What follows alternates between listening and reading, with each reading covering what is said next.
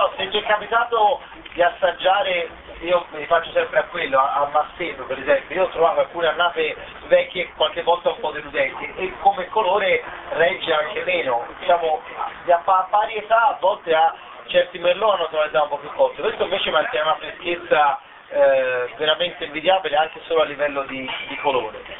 Dicevamo un po' in bocca,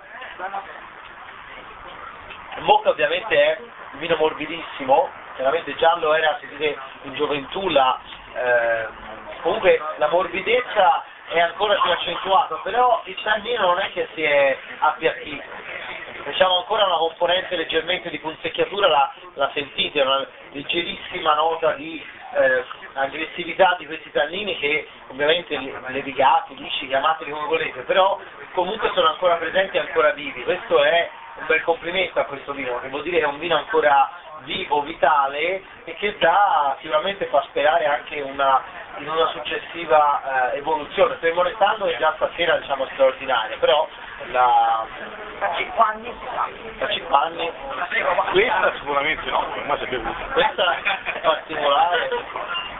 E comunque,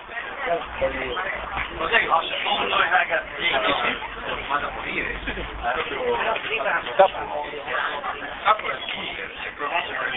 e questo è quel tappo, sente da un metro? Quei tappi che,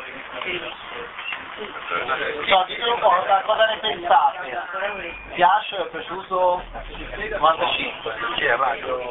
Grande andato. Sì. e quei tappi che ci hanno presentato Provate a riannusare il 2003, veramente l'effetto, Allora, la sostanza è veramente notevole. sono venuti fuori 6-7 io Chiaramente ri- riassaggiandolo dopo sembra quasi un vinellino, scusate, eh, mi do un vinellino al 2003, però riassaggiando, poi mi tira, però riassaggiandolo dopo è chiaro che... eh, non venite a chiamare. però ecco, interessante per voi capire quella che può essere l'evoluzione anche di un vino come, come il 2003. Adesso non posso dire che tra dieci anni sarà queste idee, però sicuramente eh, le premesse, le potenzialità ci sono, ci Ma sono sprecare una bottiglia bella tappo